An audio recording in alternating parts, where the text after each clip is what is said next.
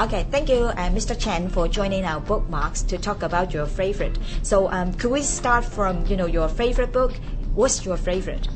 My latest favorite book is a, is a book named Five People You Meet in Heaven by Mitch Albom, and uh, it's a book that uh, completely beyond my expectation. Why do you say that? Well, when you have a title that said uh, five people you meet in heaven, so obviously then I start thinking in advance before I read the book, what sort of five people you th- you know you think that I will be meeting in heaven? It turns out that the five people mentioned that by the author are not the sort of people that I have imagined. You know, I would have thought, oh, the sort of people you meet probably, you know, your you know, your, your, your other half, your wife or your parents or your good friends and so on.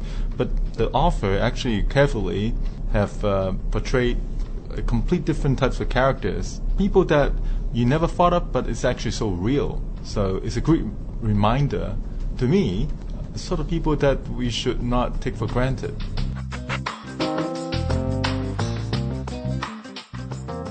It talks about actually uh, an elderly person called Eddie, and Eddie, Eddie is, um, is quite old. After he passed away, there's sort of five people that he met. In fact, uh, there's one character that I thought was uh, very interesting was um, he recalled with someone that he met in his very early life, uh, someone that he actually actually haven't met. It was an accident that uh, where he was riding a bicycle and and I guess he, he was somehow indirectly uh, contribute to a car accident, a fatal car accident. So he actually never met the victim of that fatal car accident, and so so it was very interesting that he finally met that person after he died, and to come to realize that you know it was because of him that that accident uh, had happened. So it's interesting because we don't think about it. We've, we, the sort of people you think you will be meeting are people you actually met in life. But uh, I guess from the book, you came to realize that uh, even as little things that you've done in life, you may have, have an impact on someone else.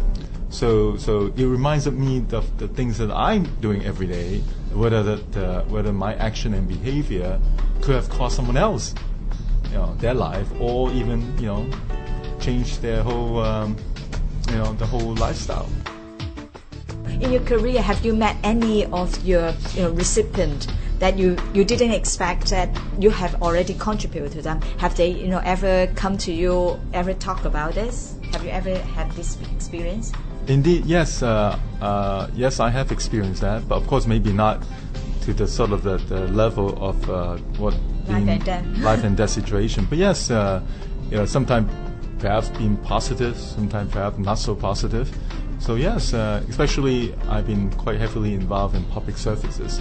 So um, you know, my recommendation or my decisions uh, have an impact on someone else.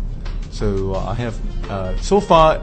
Uh, I must say that uh, more on the positive side. Maybe maybe um, you know maybe because the fact that those people more willing to tell me that because of my action, because of the decision I made, has has, uh, has has a positive impact on their lives as well. So yeah, but you never know. And maybe uh, after you know after you know read this book, uh, it made me start to wonder whether maybe perhaps even my decision could have have a negative impact on someone else. And so it's it's a good gentle reminder to me that I have to uh, any decision I make, I have to be very mindful of what sort of people I may be you know impacting. Okay. How do you find this book? Well, uh, actually, it was recommended to me by my colleague uh, because apparently this book is one of the uh, very popular book in the U.S. So, so and it's a very, it's a not very, uh, you know, it's a very small book. So, yeah. So these days I don't have a lot of time to read. So, when I saw the the you know the, the content, I thought, hmm, this is something I can manage. Yeah, I, I certainly don't want to, you know, read you know weeks and weeks on a book. And this if if you actually just you know serious about it, you can actually finish it within uh, one or two weeks or less. So you, you mentioned about the inspiration that you got it, and also how did it affect you. Have you got any you know comments to make about this book? Easy to read, anything? Yeah, the book is very easy to to read. Um, um, and the storyline, I mean, arguably can be, it's also quite simple. It's not very difficult. I mean, nowadays, there are some books that are so confusing. I mean, I mean, halfway through you have no idea what, what, what exactly the whole story is about. But this book is very simple. In fact, so simple that you take for granted sometimes. And and th- again, this book also talk about life and death, about issues that are so real, real, so real that uh, you can actually relate yourself to. So that's what I like about it.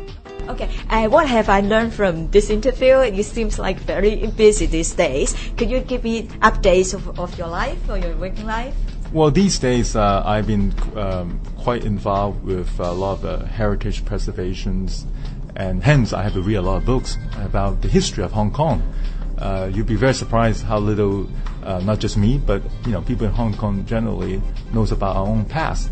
So because of, uh, I'm in, I'm now being asked to involve with, uh, you know, historical preservation to revitalizing our, you know, historic buildings. So I have to read up a lot. I'm also heading up the Sustainable Development Council. So, so I also had to read a lot about, uh, you know, uh, more on towards the sustainability, the environment. So, uh, reading is definitely now, you know, part of my job. I also had to read up a lot on, you know, on magazines like Time Magazine, Newsweek type of sort to uh, make sure that I'm being, uh, you know, keep up to date what's going on uh, because uh, that all these will contribute to the work I'm doing uh, for the government. Okay, then all the best to your career and good luck. Thank you. thank you, thank it. you, Mr. Chen. Thank, Thank you you. for joining us. Thank you.